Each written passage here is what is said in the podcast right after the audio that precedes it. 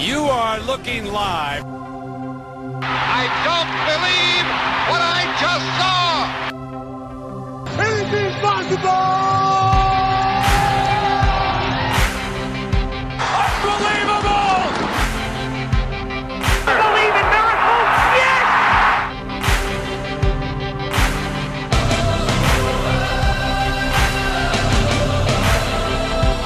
Live from the home of future Pinstripe Bowl champion Minnesota Golden Gophers, it's the 252 Sports Talk Radio as done by academics. I'm Chris Gehrz, joined by. I'm Chris Moore. What? And I- Yes, I still am. I'm still Chris Moore. well, let's get the other one in. And I'm Sam Mulberry. Okay, Chris Moore, what are you doing here? mean, Yeah, I decided to wander back into this podcast. Good that you just stumbled into this Zoom session that we're recording. Exactly. I, Uh, I, just click on random Zoom links till I find someplace I want to be. Man, I feel like we've we, we don't have a starting eleven. It's just a starting I I I. But I'm glad to have you back, Chris. It's it's not been It's the good same to be back. without you. Um, we we should explain. I mean, you're you're just a busy guy. You're a powerful figure on our campus. But one reason, one reason we've excused you for a couple weeks is you were very busy at the end of November. Can you just tell us a little bit about a, a different kind of competition? What is Model United Nations, and and how did it go this year? Yeah, it, it is a competition of a sort. And so I'm the campus advisor for Bethel's Model United Nations Club. And one of the conferences we attend is always the weekend right before Thanksgiving. It's a national size conference. There's about 90 schools there, about a thousand students. And those schools, depending on their size, register for one or more countries. And then we all show up and we create the UN and your those schools become the ambassadors from those countries representing various UN organizational bodies. There are general assembly committees there are security council committees there is uh, international court of justice and all sorts of other things as well. And so we um, we spent four long days being the um, ambassadors from Pakistan, and had a great time doing that. Uh, it is a competition nominally.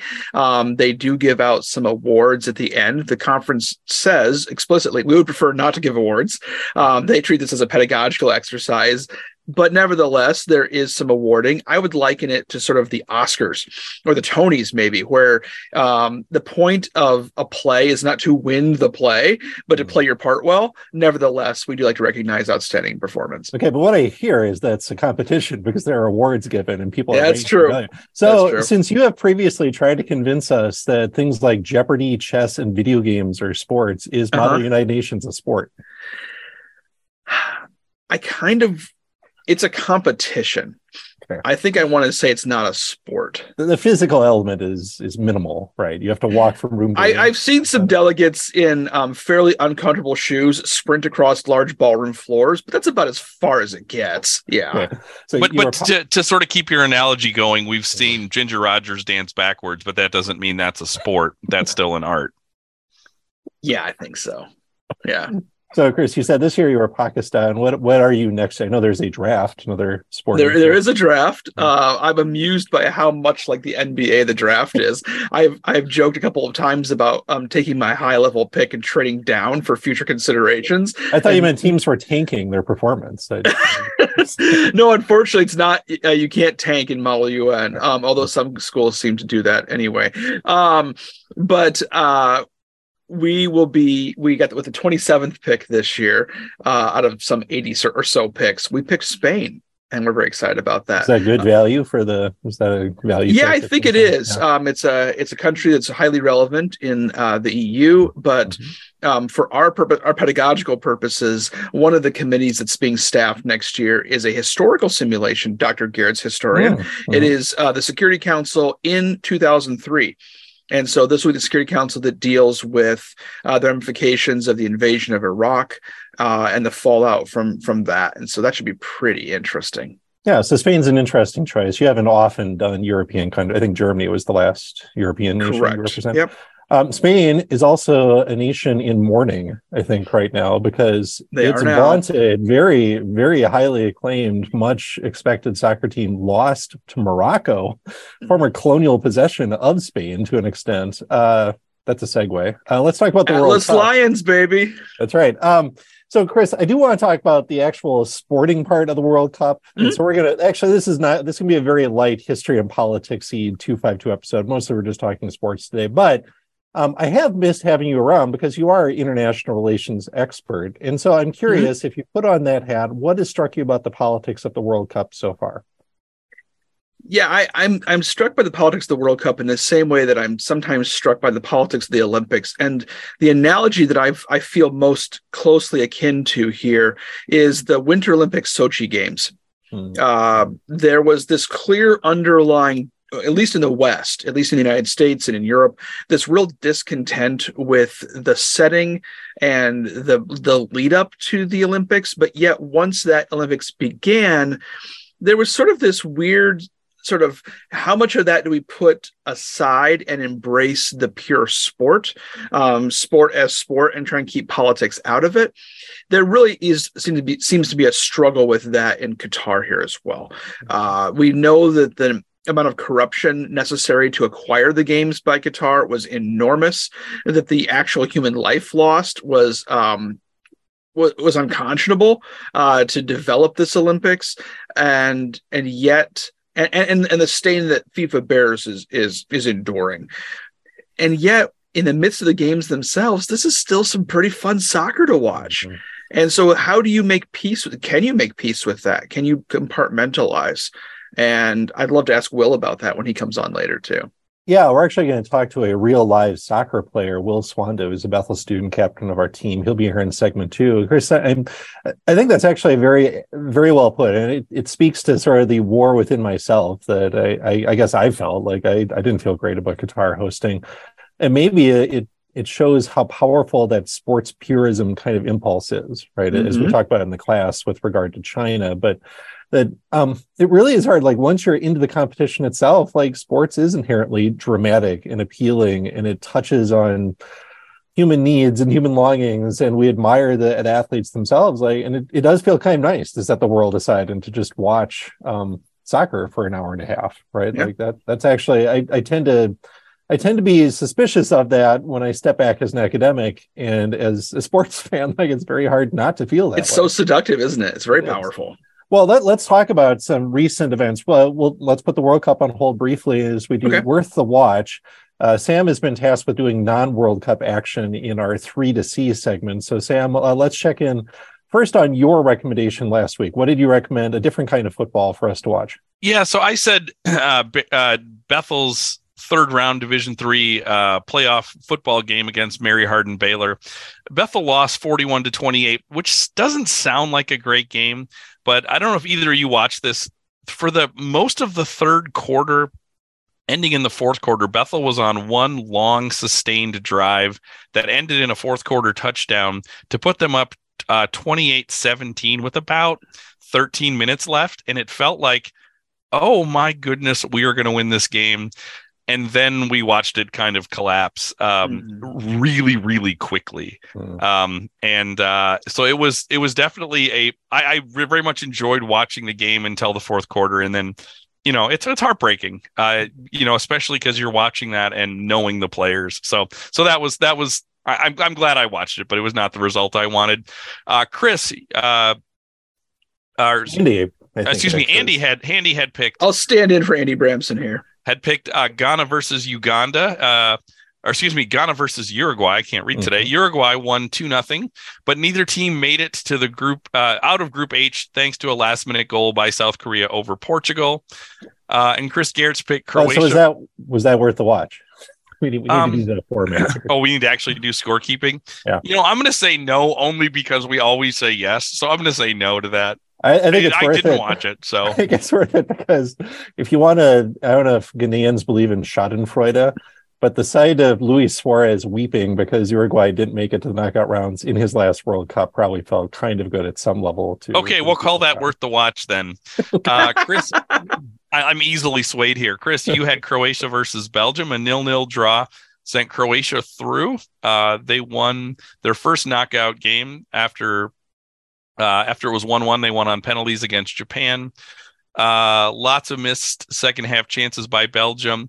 Um, Chris, I'm going to actually ask you if this was worth the watch. I know you you thought very highly of this Belgium. Well, so it's worth a watch in the sense that as far as a nil-nil draw can go, it was fairly exciting at the end. It was not worth the watch if you had picked Belgium to go all the way to the finals and you watch Romelu Lukaku miss like three point blank chances to score the one goal that would have sent Belgium through.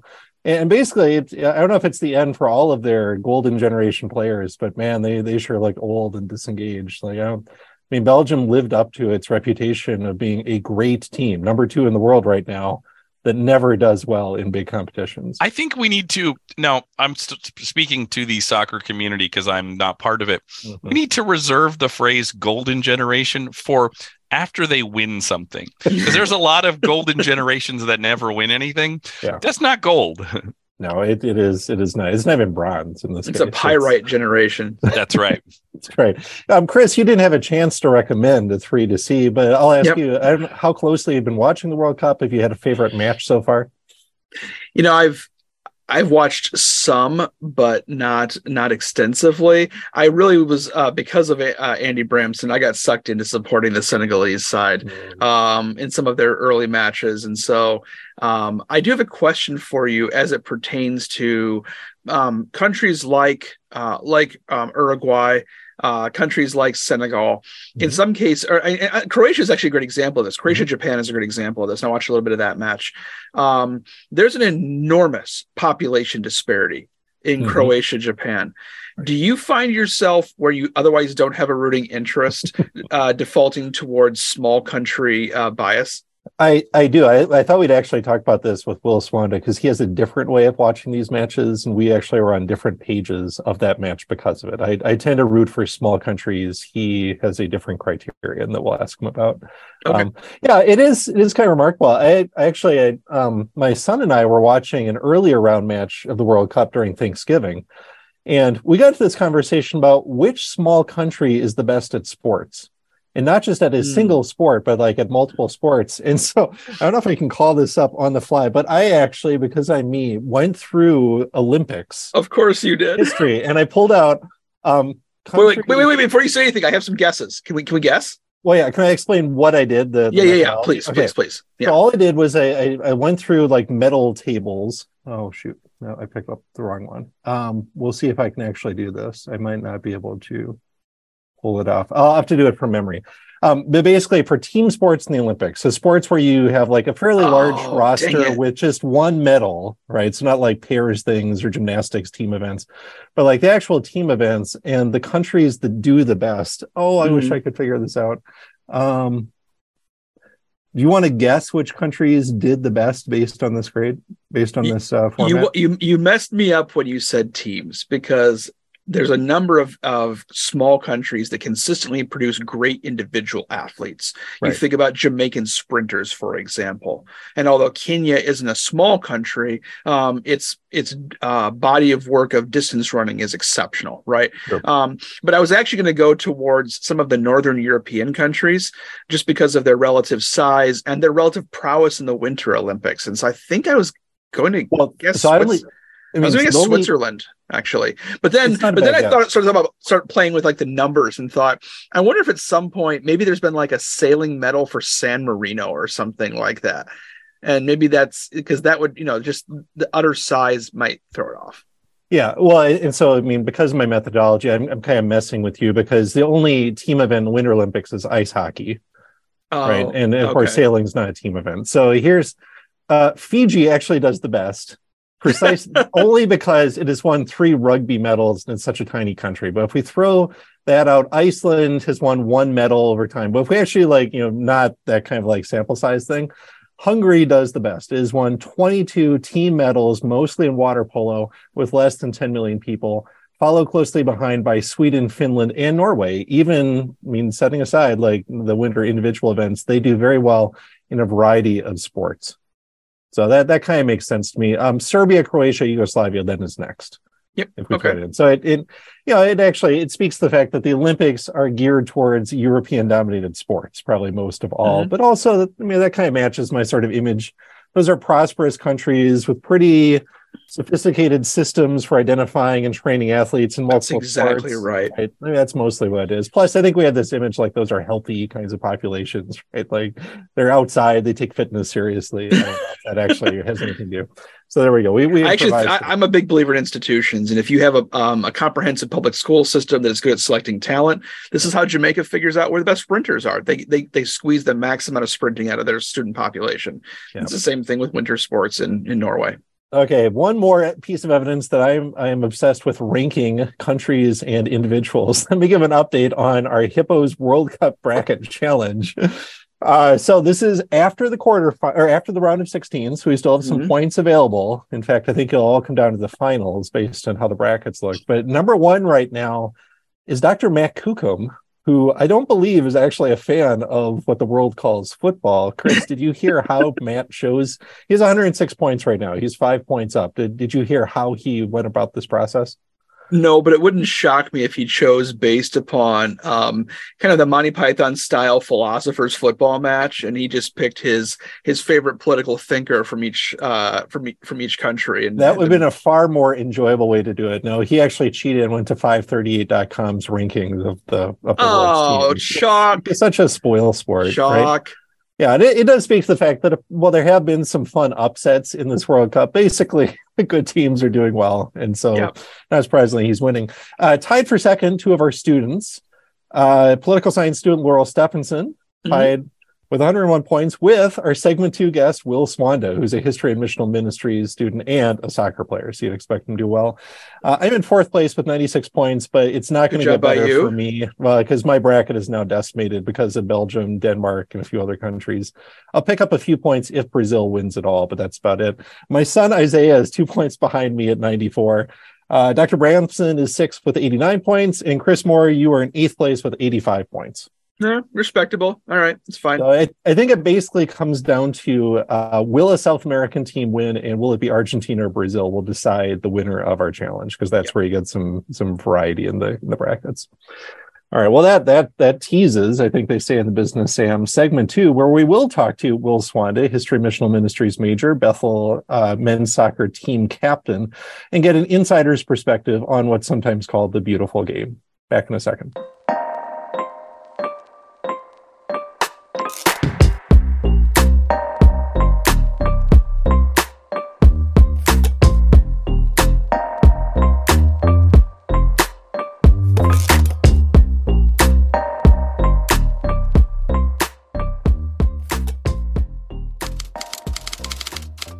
Week in sports history. San Diego, California, December 7, 1937. The minor league San Diego Padres sell 19 year old sensation Ted Williams to the Boston Red Sox. The outfielder debuts with Boston in 1939, finishing fourth in MVP voting as a rookie, and two years later becomes the last player to hit over 400. New York, New York, December 7th, 1985. The greatest two sport athlete in American history, Bo Jackson, wins the Heisman Trophy. After he's drafted by the Tampa Bay Buccaneers, however, the running back switches to baseball, joining the Kansas City Royals as an outfielder. Jackson becomes an American League All Star in 1989. The same year, he rushes for nearly 1,000 yards with the Los Angeles Raiders. Bradford, England, December 9th, 2000. Tottenham Hotspur defender Ledley King scores against Bradford City just 9.82 seconds after kickoff, setting a record for the fastest goal in Premier League history that stood until 2019.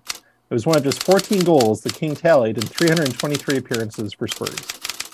Philadelphia, Pennsylvania, December 8, 1987. Flyers All Star Ron Hextall becomes the first NHL goalie to score a goal when he flips the puck the length of the ice into the empty net of the Boston Bruins.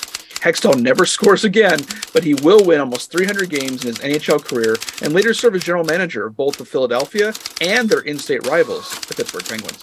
The zone. Bruins come back, flip it from their side of center in on Hextall. He blocks, looks to shoot it to the open net. He has scored! Ron Hextall has become the first player in the history of the National Hockey League, the first goaltender to actually score a goal. You've been listening to This Week in Sports History.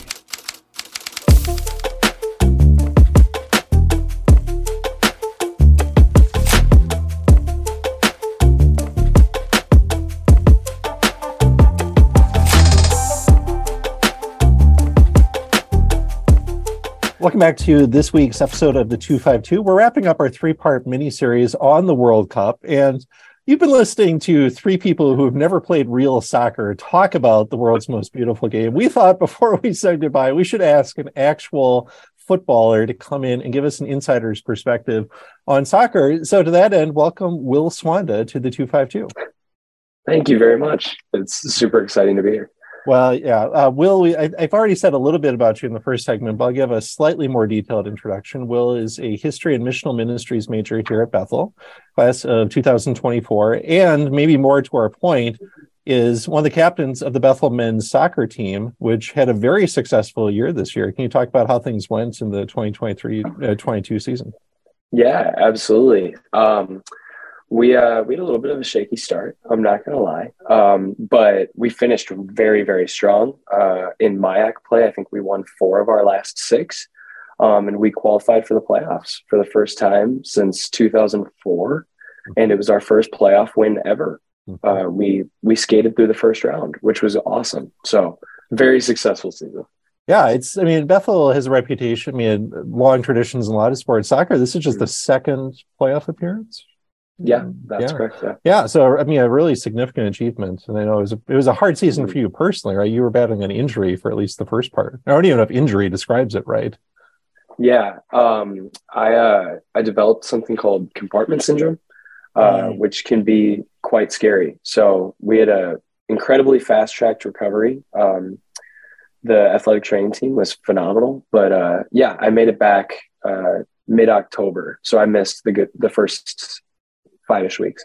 Okay. Well, maybe let's back up a little bit. Well, how did you get into soccer in the first place? How when does your when does your competitive career start? um, I mean, competitive career versus when mom and dad put me in the Y right. soccer is is very different. Uh, I uh, I started playing around two, two, three, like Y, just needing something to do on the weekends for mom and dad, getting the sun. Um, but uh, I, I started playing competitively like mid elementary school. Um, I grew up in Edina, so I started playing travel for Edina Soccer Club very young. Um, and then I switched to a, a Minneapolis based club called Keelix uh, in middle school. And I played for Keelix through high school, played for Edina High School. Now here we are playing collegiately for Bethel. Okay. and what position do you play? I play center defensive mid. So I uh, I would describe it as kind of like it, it would be like quarterbacking, but still getting to to join the attack a little bit, which is really fun. I just yell, basically. it's true. I went to one of your games at the end of the season, and I, I'd kind of forgotten just how much uh, loud communication there is. I don't think that's something you really mm. pick up watching it on TV, but it's a big part of the game. Right? Yeah, Mm-hmm. Uh, communication, especially when you go to a professional game, um, it get lo- it gets really lost sometimes because of the crowd. Um, and so I, I watch these World Cup games and I have no idea how how they communicate because it's so loud. Um, it's really fun. I mean, in a sense, like your your story, I think, is tied to the history of the World Cup. And then, in 1994, the U.S. hosted the World Cup for the first time, and in many mm-hmm. ways, like it didn't just lead to the MLS, but really I mean, youth soccer had been growing in the 80s, 90s, but it's really, especially after yeah. 94, you see this explosion where soccer really starts to overtake certainly baseball, maybe basketball, American mm-hmm. football is, is like the youth sport. I mean, was that your sense? Was there just like all sorts of people playing youth soccer when you grew up? Oh yeah, absolutely. I think what's what's fun is I as you mentioned, I'm I'm in the post boom. And so mm-hmm. it, it was really interesting to like see people as they started to specialize later um, how everybody starts with soccer. And even now, um, I can kick a ball with just about anybody because most people have played some level of soccer at, around my age. And so people are just comfortable with the ball at their feet, and it's really fun. Will, do you find that that's changing people's attitudes towards soccer as well? There seems to be this latent cultural lag in American sports acceptance of soccer. That a lot, a lot of there, a whole generation has played soccer extensively, but professional soccer has been slower to make inroads into the culture of the United States. Do you think that's changing? Um, I think very, very slowly and very delayed. Um, the hardest thing that I find about the the cultural acceptance of professional soccer is in comparison to I think the American games we're accustomed with. It's very slow and it requires your attention the whole time. Um, so if you're not playing it and you're not super invested in what's happening, it's it can be a very tough watch because there's no breaks and you have to understand what's going on in the game to really enjoy it.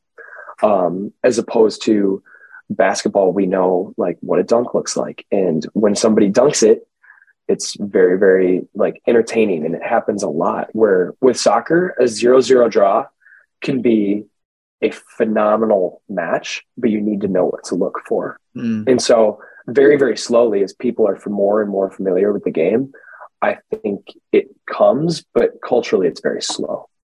Maybe let's get a little bit of insight there because we're now entering the quarterfinal round at the World Cup. Maybe more people are going to mm-hmm. start paying attention now. Um, what advice do you have for Americans who are maybe novices to this kind of football of like how to watch? Because you're right, it's not the kind of game where like goals obviously are important, but they're at a premium. Mm-hmm. I mean, what should you look for uh, that, that, gives you a hint about how, how, a team is doing in the game? Because it's not even necessarily possession, right? You could play with little possession mm-hmm. and still actually be playing a good strategy. Exactly. Um, you bring up possession. Yesterday, Spain played Morocco in the round of 16, and Morocco beat Spain, and Spain passed the ball something around a thousand times. Hmm. Uh, Morocco had 20% possession the whole game, and Japan did the same thing to Spain. They had 18% possession. Um, and so, watching those teams, there's a lot of beauty in understanding how they counterattack and um, how they defend, and then they burst. Um, and so, I would encourage American fans that are novices um, to take a step back and maybe not focus on like how people are attempting to score, um, but watching how it builds. Excuse me, because with the teams remaining, there's a couple possession based teams. There's a couple teams that'll just fly down flanks in an attempt to create something. Uh, and every team plays different, and most of them play different depending on what continent they come from or what country they come mm. from. Mm. Um, and so there's a sense of national pride in the way that teams are playing. And that's the beauty I think that's really found in the game is a team like Morocco is going to play incredibly different from Argentina, incredibly different from France, and all of them have a viable chance to win. And that's what I look for is the differences in how people play because the nuance is the beauty of the game. Well, it's interesting. I think certainly in the in the class in history and politics of sports that you've taken, that Chris and I have taught. Mm-hmm. I mean, we we talk about the relationship between nationalism and sports, and this can show up in a lot of ways. But I think this is intriguing, right? That there might be a national way of playing what's really a global sport, right? So, mm-hmm. I mean, the way you play approach soccer actually says something about your national character or something. I mean, I know you're a huge fan of South American football. What, what's distinctive of, say, Brazilian or Argentine um, soccer? I mean, if you've watched any of Brazil so far, I think there's just so much flavor and creativity to it. Um, it's fast, it's arrogant, it's pretty, it's creative, right? Um, and that's going to differ from a team like England, who historically um, it's been boot and chase, and that's changed as we've talked about globalization in sports. Um, that has definitely changed as the the English game has become more globalized domestically. Um, but like the Brazilians, South American football is just so beautiful and creative, and it's about how you can express yourself in the game, not necessarily about the power behind a force of a group trying to mm-hmm. score.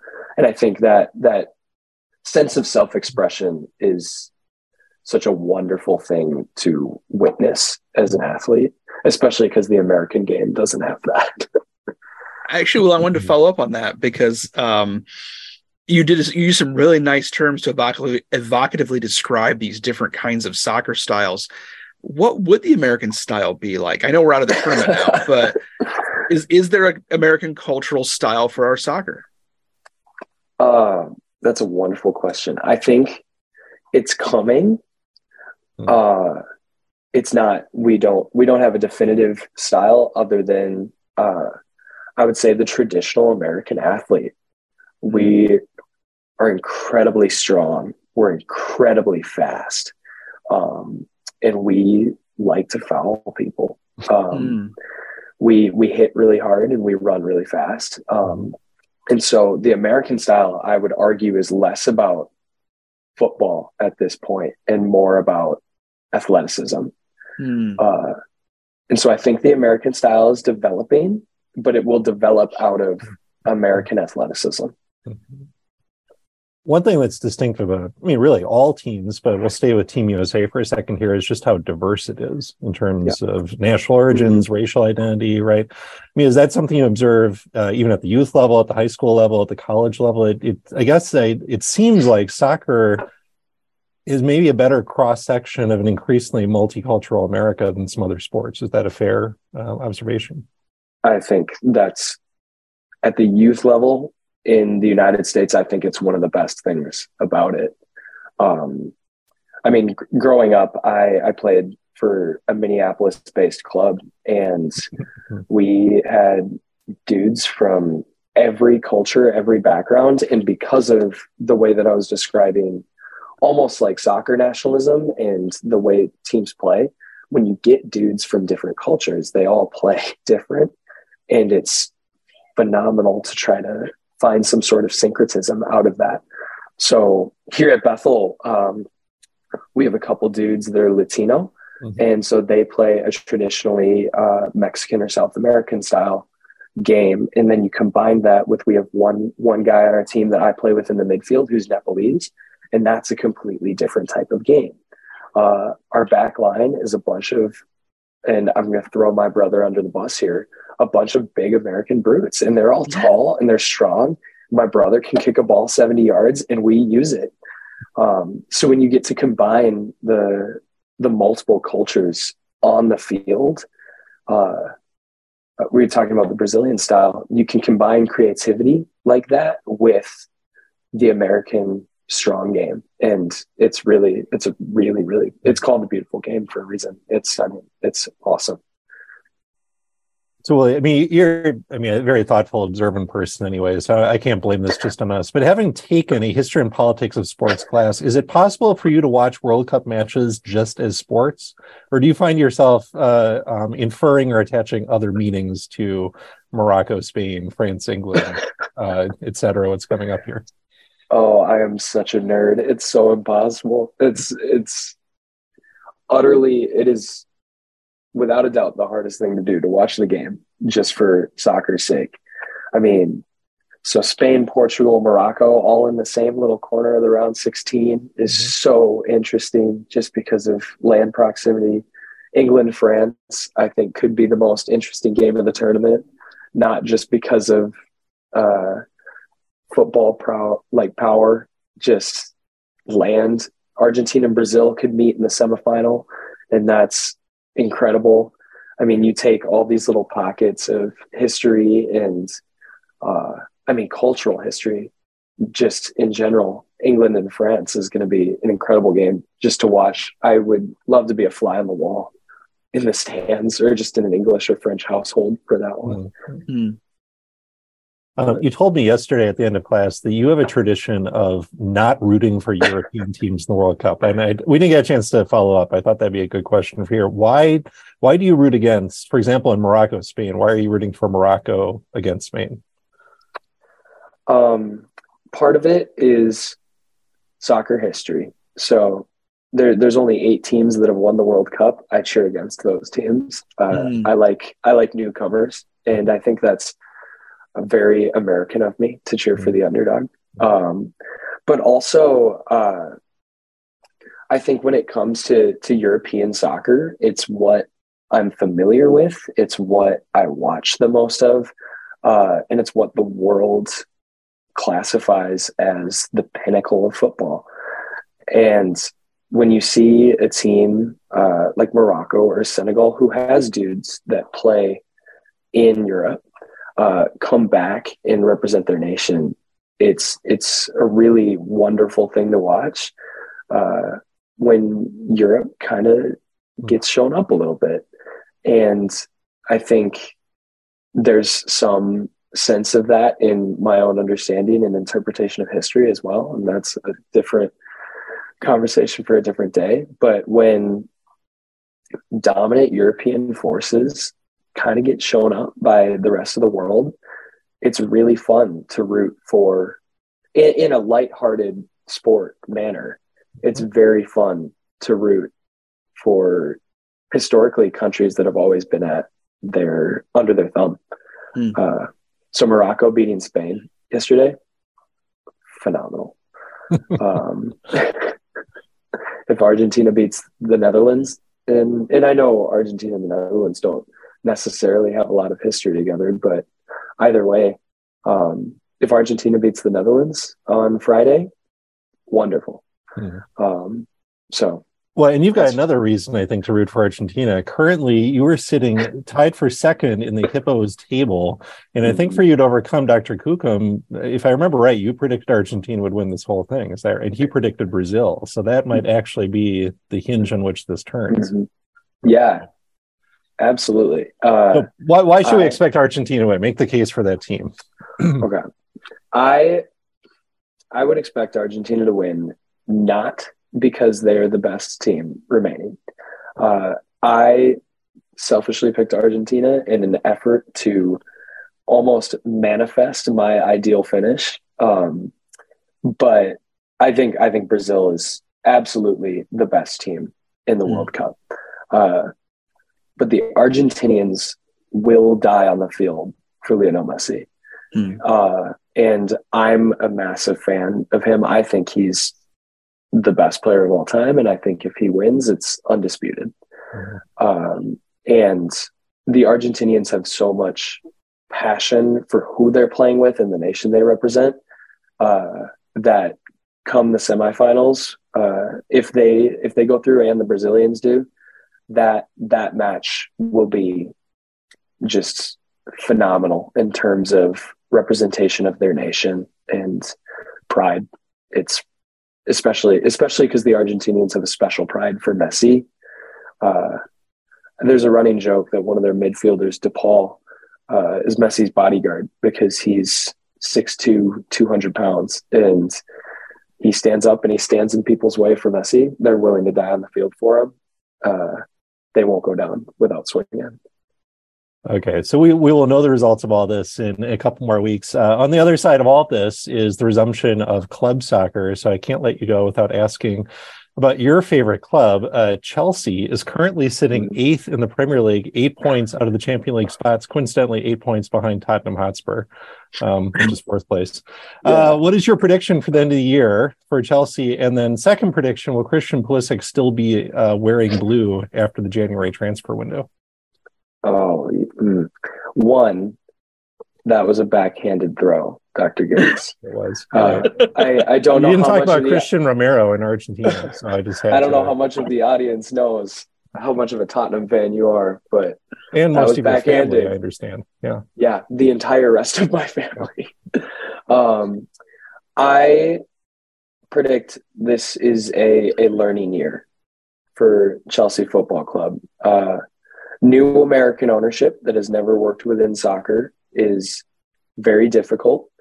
Um, sacking a fan favorite manager uh, just a few few games into the season is very difficult, and they splashed the cash this summer, and those guys aren't showing up. And I, I predict that this is a year that Chelsea will have to refine its identity under new ownership, new management, uh, and thirdly, to answer your last question, mm-hmm. I, I, would not expect Christian Pulisic to be a blue mm-hmm. uh, by the end of the January transfer window. Mm-hmm. I have my own conspiracies on who we bring in instead of him, but uh, I, I, would expect Pulisic to either go to Manchester United or Newcastle. Okay. Do you feel any better rooting for a team owned by uh, American uh, rich people as opposed to Russian oligarchs? um, I think there's some some comfort in understanding that uh, especially given the current crisis in Ukraine, uh, that it it's better to not be owned by Russians. But man, do I despise American ownership at the same time. It's it's unfair. We don't have another twenty minutes for that. I will have to have you come back another time and talk about ownership structures in the Premier League. Please. Uh, well, it's been great. I've learned a lot, and uh, I look forward to watching the rest of the World Cup. And I'm going to have to say go Brazil, but go Argentina for the sake of Lionel Messi. Yeah. Okay. Thank you. We'll be right back Thanks, to wrap up uh, the 252 and our World Cup mini series in just a second.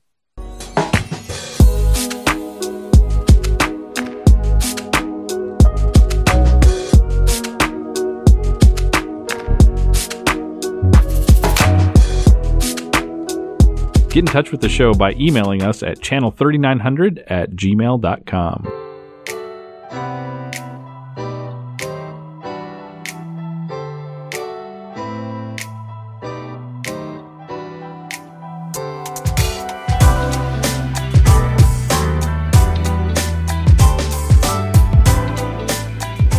Okay, we're running out of tape on the 252. Sam, we don't use tape, do we?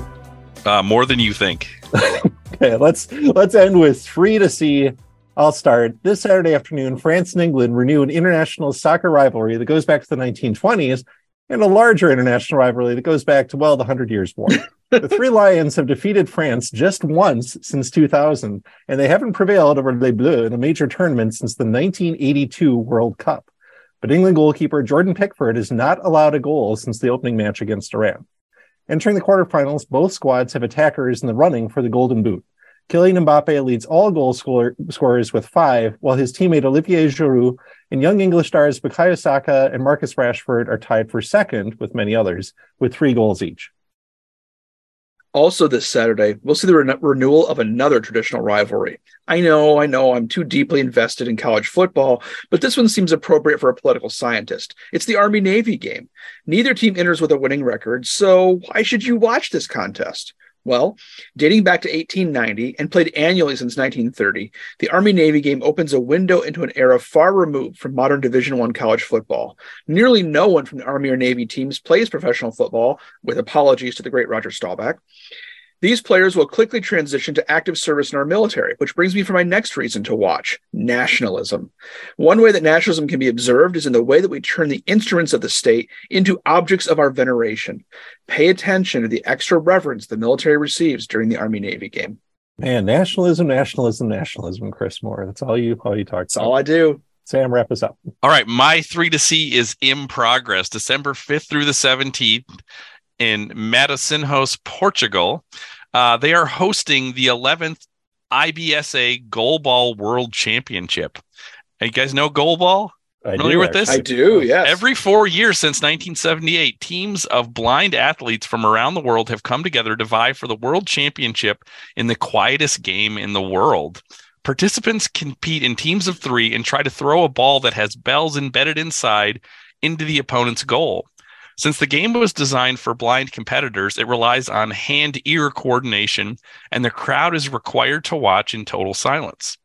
The Russian women's team are trying to repeat their 2018 victory in Malmo, Sweden, while the Brazilian men are going for an unprecedented three-peat. Why am I so interested in goalball, you ask? Well, you happen to be listening to a member of the silver medal team of the 1991 Faribault Lions Club goalball tournament. Yeah, I'm an athlete. It's no big deal. Should have had you in segment two, Sam. That's right. Yeah. Wow. Uh, how do they enforce the crowd has to be silent? Does that ever produce controversies? Do you get? Well, I mean, they literally before before there's a lot of stoppage of play in goalball, but before the ball is put back in play, the announcer, kind of like in tennis, reminds everyone they need to be quiet. And anybody going to a bowl, goalball game understands that these are people who cannot see and have to rely on their hearing. So it, it's it's not really a, a major issue. Okay, so that was the other thing I was going to ask. I think you'd said these are teams of visually impaired athletes, right? They're Yes, but but being visually impaired doesn't mean you have no vision. So Right. all athletes are required to wear very thick blindfolds, even because if, even if you have a little bit of of uh, light perception, Mhm. that's an advantage. So so uh, like me, a sighted person can play the game because you're basically your sight is taken away as you play. I see. Okay. Well, thanks for teaching us a little bit about sport we have not talked about, I think, on the 252. Uh, I would like to say when we'll be back, but this is the end of our little mini series. We don't know when we'll be back, but I guess that will just raise the suspense until the next time the 252 drops. Viking yeah. Super Bowl, maybe? Oh, of course. I forgot about that. That was on my calendar and I missed it. So, again, we don't know when we'll be back. okay. Well, with that, Chris, I'm glad you're back because you know how to end these things. Uh, wrap us up. Sure. On behalf of my colleagues here at Bethel University, thanks for listening. Please check out everything else that's happening on the Channel 3900 podcast channel. Great stuff coming down the pipe. You can reach out to the channel at channel3900 at gmail.com. And until we're back in your feed with another episode of the 252, thanks for listening and go Royals.